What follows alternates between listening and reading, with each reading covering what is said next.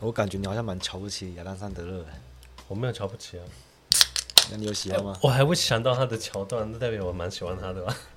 啊，所以你是喜欢亚当·桑德勒？嗯，可我还没看原装。但我印象中，我妈很讨厌亚当·桑德勒。她看那那个、那個啊、魔鬼代理的，看歪嘴很不爽。哎、欸，至少他还有抓狂管训班可以那个可以绑回来。不是命运好好吗？命运好好就谁来演都可以啊。我感觉看命运好好玩，感觉就像看那个终点站一样，就是这个剧本本来就会有人拍，就一定会有人拍，嗯哦，只是看谁来拍而已。你说遥控器这个、哦，对啊，嗯，你要是把他唯一的功劳也抽走怎样？他是个好演员，他是个好演员。而且他在他人很好，我对他印象就是他他真的朋友很多，嗯，他电影真的很多朋友，感觉就是来帮他的忙。我觉得他是有把他的小圈圈管理好的，嗯，他不像那个谁，他就把他那个整个圈子用臭了。你知道我说另外一个人是谁吗？詹姆斯·凡克、啊。对，不管。我最近不在休养吗？嗯，我说干，我真的好好睡觉，我不要爆肝了。嗯，然后我说啊干，我我就硬逼自己，好两点我躺下去，我干我要睡，然后三点就被我家猫咬醒。嗯。他一直摇，一直摇，摇我大腿内侧，左边摇完，完摇右边，哎呀，好烦！我在起来说金明到底干嘛？吃罐头？没有，他就眼睛看着我，嗯，你知道他就一表情说，嗯，你才不让睡觉，不是，不是，他这一脸说，他这一脸说，嗯，搞定了，他就离开了，嗯，他也没有讨罐头，他也没在叫。他就真没再再没进来了，我想说你到底是搞定什么，把我吵醒。好了，我我我继续谈谈到天亮，可是我没有生他的气，我很爱他。我说啊，他至少他他很充足啊，他觉得他完成了什么，所以我不知道他在干嘛。还是让你常常平常他睡觉你一打他的感觉，但是你又不是我，找错了。啊，我不在家，他说要啃你。好，欢迎来到今日哲学，为你提供最新的哲学资讯。我是表子，我是迪亚哥。他最近也是起小，他昨天他昨天一整天他吃三罐半的罐头，对，嗯，三罐半，他们想想看，他妈的破百，我他妈会吃太多。我说啊，因为他六月一号也刚过生日，十七岁了，老猫。我说干，你是老人痴呆吗？是不是睡个觉醒来说干我我没吃饭，跑跑来讨罐头。哎、欸，我每次回去他他要罐头吃，我不理他。嗯，我每次都看着 我, 我家的吉米，我就跟他说，我这礼拜都吃菜，你就吃吃掉就好了，干嘛要吃罐头？上次上期聊的费希特嘛，然后接着来讲谢林。嗯，费希特啊，这是他原文写的，他说，然后在思辨的专业领域里。我将永远写不出能使那些不能理解他的人能够理解的东西。如果那部著作是他们理解力的极限，那么它也就是我的可理解性的极限。所以我们的彼此的精神由这个界限区分开来。我请求他们不要阅读我的著作而糟蹋时间。这整个系统所依据的诸原理是不可推翻的。我尽管有时也以我充分的权利，我十分强烈地表达过对这个信心。但一种对我来说至今还确实不可想象的可能性，就是它被推翻了。即便是存在这个这种情况啊，他也欢迎，因为这样一来真理就胜利了，所以他但愿人们可以认真对待，想方设法把它推翻。我真的觉得蛮庆幸他是生在那个时代，生在没有键盘侠的时代，我都不知道他在网上讲这些会被嘴到怎样。他他不用等到现在啊，他他当时就被嘴爆，他讲他被嘴爆，他话一讲完，马上横空出世一个天才把他推翻，就是谢林。不讲不打紧，一讲就杀出了。嗯、呃，那、呃、谢林他也不是推翻他，因为谢林哲学是建立在费希特之上，那只是他不承认他是费希特的学生，因为他们他们只有差十几岁而已。可是费希特就一生啊被谢林搞到受不了，他晚期知识学也是转向的，你知道吗？好可怕，一一生之敌啊！呃、一开始以为是树敌，都没有，呃、他这当方面被他追着打。呃呃呃、因为谢林怎样？因为费希特是天才。但谢林是天才中的天才，我刚好克服这天才。费希特小时候他听过一次那个布道，他就全部把它背下来，他就、啊、大家觉得他是神童。但谢林说：“赶紧这个根本不够看好吧？什么东西？他还自称神童，然后闪烟去。”对，然后我暂停。我谢林这个人太可怕了。你只是背一个背一次布道而已，我刚我把整套语言都背下来了。语言。他小时候就很强的语言天分，他七八岁他就会拉丁语，会希腊语。哦哦哦谢林在上大学前他已经会什么希伯来文啊、阿拉伯文，他更不用说什么英文、法文、意大利文、西班牙文啊。他而且他很年轻他就成名了，哲学界的超大型新人，二十三岁就拿到教职，二十五岁他就可以写出现验唯心论体系，然后之后他越来越聪明越来越聪明越来越聪明，聪明到后面大家他写的东西大家看不懂了，就他不被人理解，然后就被人家忽略不是，消失你知道吗？那一道流星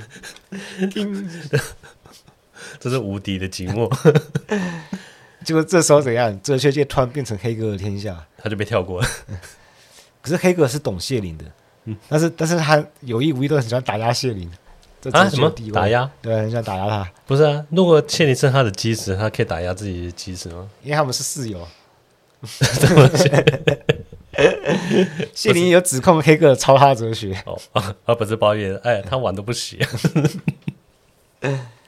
没有，你看那时候真的奇迹，他们室友三人组都在历史留名。嗯，另外一个是那个诗人赫德林，而且早期黑格尔还当过谢林的助手，因为谢林成名的很早，只是到晚年的时候，谢林还开始在想说，他说他在历史上他的名字一定会被黑格尔盖过去。对，他太太 care 这些了。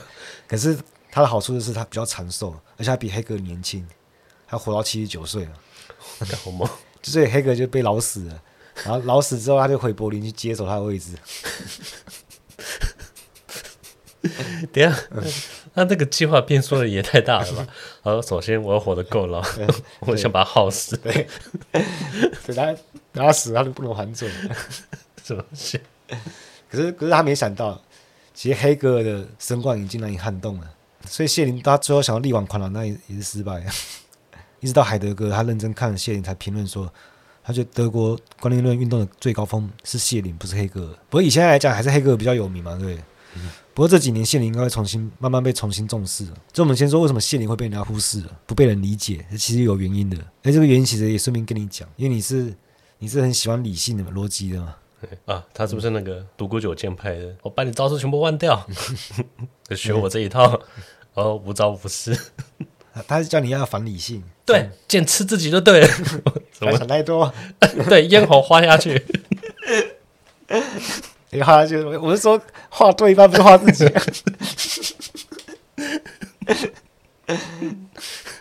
只是反理性很难啊，因为尤其在那个年代，那个年代是德国观念论运动，每个人都在建立自己的体系，嗯、他们都会论证嘛，会告诉你为什么是这样子。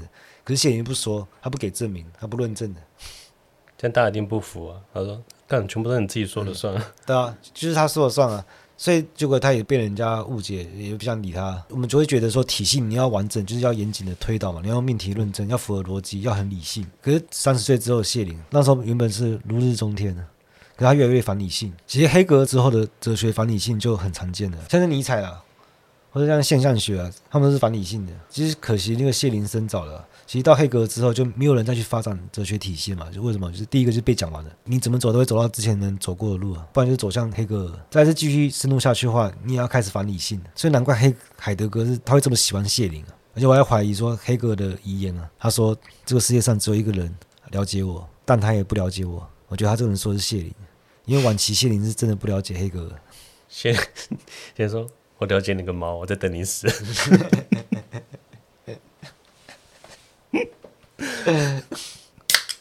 其实谢林很快就意识到费希特的问题了，他的问题就是绝对自我，他根本就不够绝对。什么是绝对自我？因为绝对就意味着不能有任何规定嘛，所有的判断都需要有根据，就只有他没有根据，因为他是他是有根据的判断的根据。他是什么我？我可以把这个我带入 A 啊，就 A 等于 A， 我是我嘛，就我是我，他为什么不是废话？我们会觉得废话是因为同语反复，你会觉得没有意义，可是他就是没有意识到底层的意识结构是自我设定自身的过程。嗯，自我设定，嗯，自身的过程。他这个过程是怎样？就是就是说我是神童，就是 A 等于 B 嘛 ，A 是我 ，B 是神童。然后神童是一种属性嘛，是依附在我上面，所以它是主词跟宾词的关系、啊、但是神童不能充分表达我嘛，我是什么？它是一种属性，总不能我三十几岁我还自称神童嘛。所以我是什么不是重点，宾词只能说明我是什么，但不足以完全的代表我，我是才是重点嘛。我可以设定自己，这个设定能力啊，就是我底层的意识结构才是重点，嗯，它才有办法充分的表达我，这是绝对的。因为在设定我是什么之前，要先设定我的存在嘛。你才有办法说出我是什么什么。更干脆一点就是不用说我是，直接就是我，因为在我之中就已经包含了是，这是本源行动啊，因为我们意识依赖的基础啊。所以那个悉达多一出生他就知道了，他一出生传说就说他讲了一句话，你你知道最有名的一句话，他说上天下天唯我独尊。小姨过中了。怎么感觉是像那个魔童还是什么？啊，不是魔童是神童了，不管。啊，那谢林说你太弱了。哎，见识了真正天才的操作、啊，然后我的绝对绝对可以达到真正的绝对、啊。费希特的绝对自我不能是哲学的最高原则，因为绝对自我还是受到非我的限制啊。这个非我就是客观世界，是自然。在费希特那边，自我是绝对无条件的，可是他被限制的就没办法称绝对自我嘛。那其实我们会发现，费希特的哲学是比较有人性的，因为他比较关注在人身上，嗯，比较有人性。对，就是如果说自我一开始是无意识的设定非我。那为什么要叫自我？如果都无意识的话，你可以把它叫做神嘛，你叫神它也行啊。谢林就把它叫成神，但这不是一般的神，它是泛神论的神，就是整个自然。这样一来就可以从主观唯心转变成客观的唯心了。那主观唯心变客观唯心、嗯，因为谢林他认为你不能只关心主体侧，还有客体侧。嗯，所以我们先从谢林的自然哲学开始啊。听到自然哲学，我觉得嗯，就就先喜欢了。自然嘛，自然是怎样？自然就自然而然。世界分成两部分，一个一部分有意识，一部分无意识，它是两种运动。世界就是这两种相互运动。主体侧是从有意识发展到无意识的，这是先验哲学；而客体侧是从无意识发展到有意识，这是自然哲学。对对对对对。主体侧是从有意识发展到无意识，主体侧，嗯，然后自然哲学是无意识发展到有意识，这是自然哲学。无意识发展到，嗯。从无意识发展、啊，嗯，这两股运动，它这两极的统一才是一切知识的基础，它们是互为前提的。就是当我们在认识一个东西的时候，它同时就具有主观性跟客观性，因为它是同时存在，没有分谁先谁后，因为它本来就同一个东西。我们先从客体侧出发，自然哲学这边，因为自然是不断的发展，从无意识到有意识。最原初的话，用康德的话来说是物质体。然后我们换个方式说好了。哎，等下，题外话，我刚有点发呆，看你耳朵，哎，你耳朵长得有点奇怪。长得长得啊，长得就是长得，我不会画，我不会画这种耳朵。嗯、你学要了。我说，哎，原来耳朵可以长这样。啊、嗯，题外话。换个方式说好了，嗯，就也不要给你们论证了。他本来就没有论证。嗯，反正像像我说什么是什么。嗯，无意识到有意识的过程就是。像从空间发展成无机物，无机物就是从一维的磁发展成二维的电，发展成什么磁跟电？你说词语的词吗？不是，磁是什么？磁性哦，嗯，一维的磁会发展成二维的电，然后二维电会发展成三维的化学，然后再发展之后它会变成有机物，然后有机物也是分成三个状态，就是植物、动物、人，然后最后最后发展到最后。哎，三界是不是快被打破了？其实他他也没有说三界啊，可能后面还有什么。外星人什么？只是那时候那个年代他不会去讲、嗯、讲这些，但他只是跟你讲说，就是他们每一个人到最后还是会成为什么，会成为绝对。可是这个绝对不好理解的话，你就直接直接想神就好了。因为在费希特那边是绝对自我嘛，但我们在自然中是就不说自我了，可以说神，就是泛神论的神，就是自然。哎，那你觉得无机物有没有意识？我不管他有没有，我我无法证明。他有，他有意识，他他有一种理智，只是他未成熟理智，所以他不明显而已。就是他也会受到物理规律的影响嘛。像我们渐渐发展成植物、动物、人，你会发现意识就越来越明显了。就我们从这个发展过程发现，哎，意识一直在升级、啊，就是越高等的形式越强，它会把现象精神化，到最后只只剩下规律。植物那个有有很强的意识的话，有啊，他们植物意识很强，然后他会想说，妈，我不想要长在沙漠，我想要长在绿洲什么的啊，你就没有选择自由、啊。如果植物意识是很强的话，它可能就有办法可以改变土壤的属性。太强了吧、嗯！如果它意识有这么强的话，它应该变植物怪之类的，素人。它、啊、应该先，它、啊、先得到一个控制藤蔓的能力吧。我看素人是最不环保的人，素人可以拔树，我就搞不懂。我为什么要戕害你的同胞？啊，对我我们家的沙沙漠玫瑰开花了、嗯，这应该是我这几个月最开心的一件事情。有一株植物在我们家种了七八年吧，嗯，它它没有开过花，我压根都觉得它就是一一株绿色植物。它到今年，它上个月吧，哎，这个月上个月、嗯、啊，上个上个礼拜，它就突然开花，嗯、我就吓一跳，干你怎么会开花？嗯、然后你还去查，我一查。啊、开花期一年有十个月，我为什么在我们家七八年了，它今年才开花，到底怎样？好，休息一下，我抽根烟。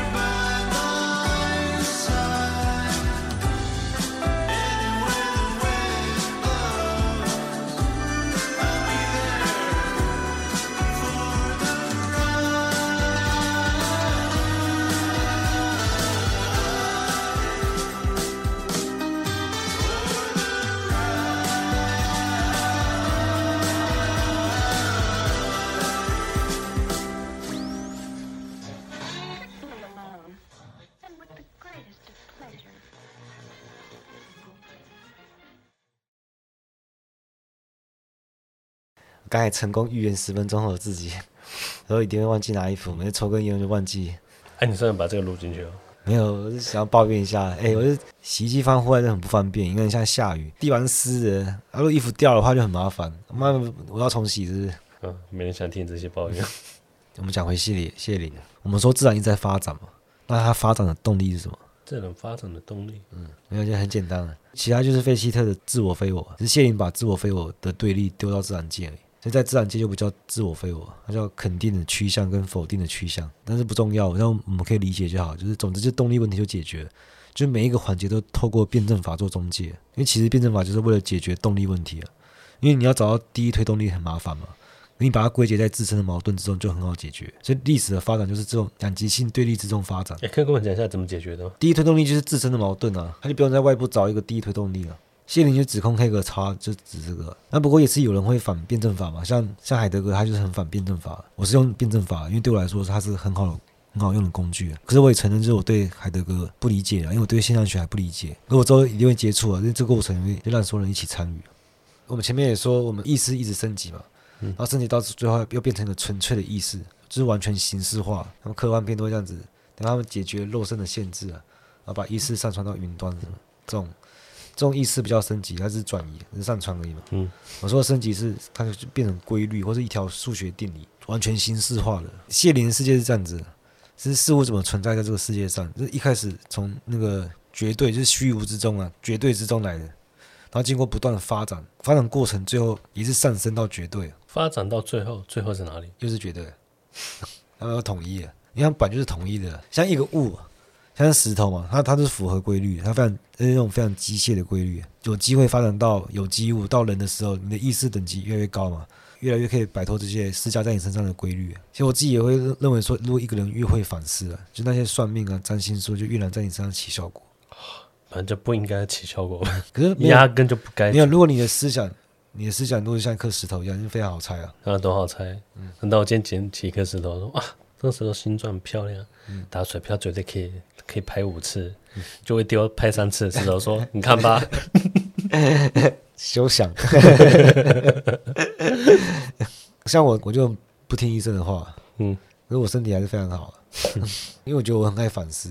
因为这些法则没办法作用在我身上，因果律没办法作用在我身上，这不是医疗建议啊，我是随便举例而已。其实我承认有有规律存在，有宇宙存在的法则，但它不是死硬的，它不是普遍的，就是你有能力随时就可以突破它、啊。但人不是最高级的意识啊，就是还还没上升成绝对嘛，不然你应该是化身成一条规律施加在这世界之上。就是为什么我们生而为人会会这么痛苦、啊？嗯，你现在跟我说痛苦是有意义的。因为你的身体跟意识分离的最远，身体跟意识分离、嗯，你越认识这个世界，你就越痛苦。哦哦，对，嗯、这个对。但是你老了开始不反思的时候，你就渐渐闭合，你的身体跟意识就 越, 越来越又回到绝对了。有，我就不想变成那种老人了。嗯、拿我上个世纪的东西来教训现在年现在年轻人。因为以前那个我妈跟我说说一句话，她说。他说：“哎、欸，你看阿妈这样子，如果以后我越来越像他，你就把我掐死。我现在就掐，我现在有机会就掐我妈脖子。哎、欸，可是我觉得算算好像差不多哎、欸，嗯，因为马上现在也是六六十几岁了，对啊。因为我想起来那时候阿高也就住在那个虎林街的时候，嗯，嗯然后那时候坐公车回来又经过公馆，可他还没到公馆，他就一直要下车，嗯，可我知道还没到，我只可我不知道公馆这个词，嗯。”我就说阿嬷要袂到，要袂到。嗯，阿嬷讲到到，你恁个人唔知影。嗯，哦，我知道，我知道我要在哪里转车，可我不知道公馆这个字，我讲不出来。嗯，然后他下车，阿嬷我说哈还没到，他要上车，阿司机就收他一次票费，嗯，那个票钱。嗯，阿嬷很生气，很生气。我我说吧。嗯，可是他当时很生气，我就觉得，哎、欸，那、啊、你你下去上去再收一次票，不是很正常吗？有一次提我下次也是啊，他也是在基隆路那个跟新海路那边就下车，嗯，老板带早下车，公车跑掉，啊，老板就说啊，那我们就走到圆环那边去好了，嗯，然后说好，就那时候你还是有，你还需要抱着，然后我就牵着他的手，我就走了，我就、嗯、OK 啊，就走，他阿妈就觉得啊，练练阿兰是不是？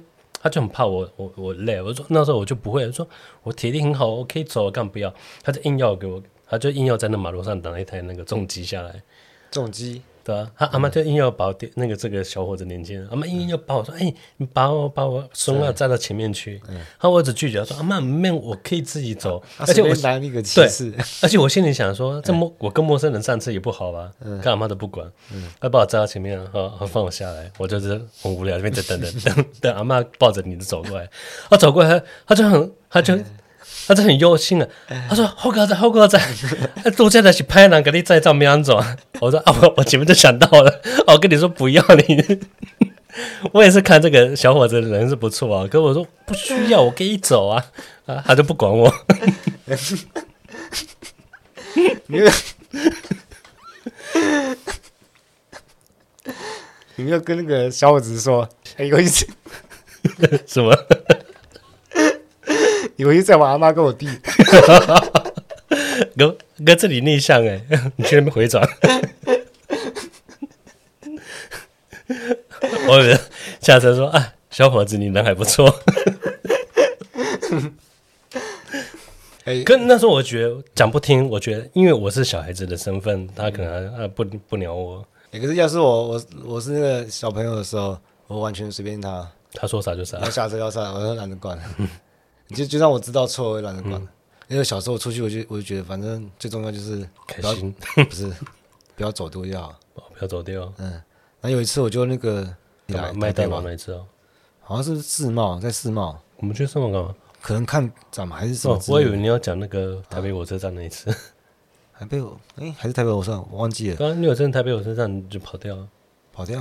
然后表哥叫你站这个位置不要动，嗯，要回来你就消失。嗯就是在那个台北火车站麦当劳那边、啊。嗯，我不是，我不是这个，我不是这个，这个我比较大了。嗯，然后你说世贸那个比较大了。嗯，我想说，那我就盯着鞋子走好了。我盯着我表姐的鞋子，我就盯着鞋子，那走走走走走走走走很久。一抬头看，你是谁、啊？啊，我跟错了双鞋子。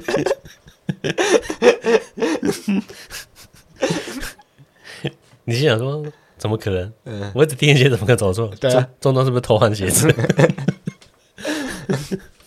那我我很冷静，我就跑去那个旁边，我看那个想象工作人员，我就跟他说，那个我失踪了。哦，不是我表姐失踪了。没有，然后他还要带我去广播，然后广播之后，嗯、他你们就来接我嘛，妈。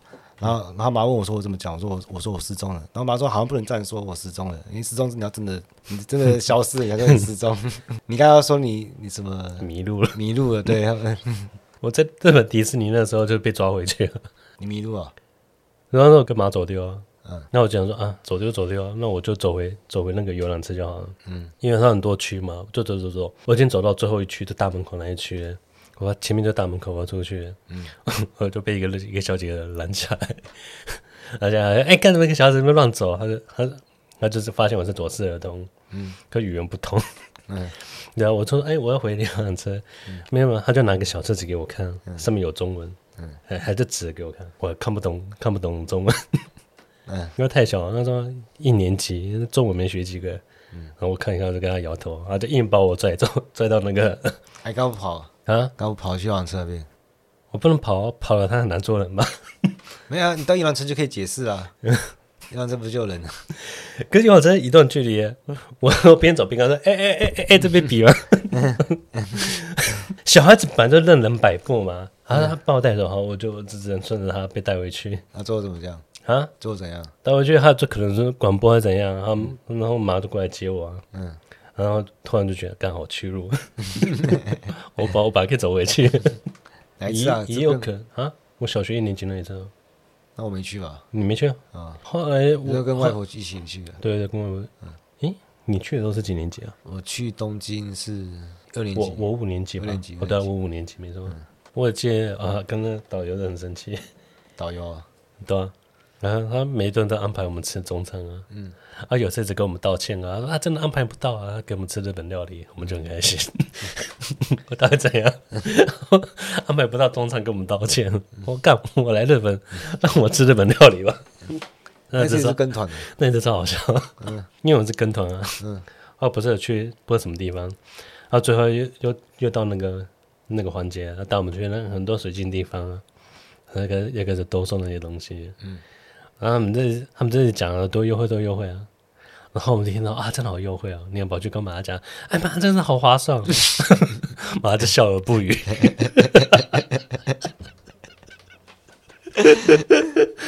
不懂这些话术，买一送一耶。我印象中，我小时候我只有两次让阿嬷很尴尬。有一次我就跟你讲过，就是家里有个很像城堡，就说：“哎、欸，为什么我们家不住那里？”嗯，阿嬤就给我了个很尴尬的微笑。我也是也是那时候也是也是在乡下的时候看电视，我都看不懂。然后看到一个男的，他想要非礼一个女的，嗯，他就是他就是手握他的裤腰带，就笑得很得意。然后女生就是花容失色，地上那边说：“你不要过来！”我看不懂他们在干嘛。嗯、我问阿嬤说：“哎，阿嬤他们在干嘛？”阿嬤说：“因为该亲啊。”我说：“该亲。嗯”我说：“就是亲。”小时候，小时候对亲的概念就是亲脸颊嘛。我说：“嗯、啊，这有什么？我不知道非礼这个概念。嗯”阿嬤就笑得很尴尬。嗯，我以前有问过类似啊，那时候也是问一个阿姨，那时候看到一句话说什么“铁杵也能磨成绣花针”，我问她什么意思？那不是啊，嗯，那是脑筋急转弯。对对，真的真正无法跟小孩子解释。后来阿姨跟我说：“你长大就知道了。”我说：“长大就知道了，因为我长大我真知道，真知道。”有些事情就是长大就知道啊，是长多大？知道瞬间给他打电话跟阿姨讲：“哎，我知道。”啊，他那个我想起来，他题完整题目这样子啊，嗯、他说有一个好色国王，啊、想要娶一百个老婆，嗯，他大臣的跟他讲了一句话，对对，当时你不知道吗？嗯，跟当时他那时候，那阿姨问我知道吗？我说我知道，他叫我解释，那我那我没办法解释，嗯、我觉得很好解释啊，你就说物极必反就好了，我不懂这一句，哎、欸，当时他问我，他问我说你真的知道吗？你跟我讲。嗯、到底是什么？我也癌症不知道。我当下我就突然有点自我怀疑了。我我想我想这个是正确的吗？我我不好意思讲，开冒冷汗。我们下次再从另外一边先验哲学，它有两极的另外一端、啊、先验是动力吗？先验是根据，根据，嗯，动力是辩证法，动力就是我们认识能力、啊，嗯，就我们刚才讨论自然哲学、啊，那现验哲学就在讨论，讨论讨论本身、啊，为什么我们可以讨论？嗯，好，今天先聊到这，拜、嗯。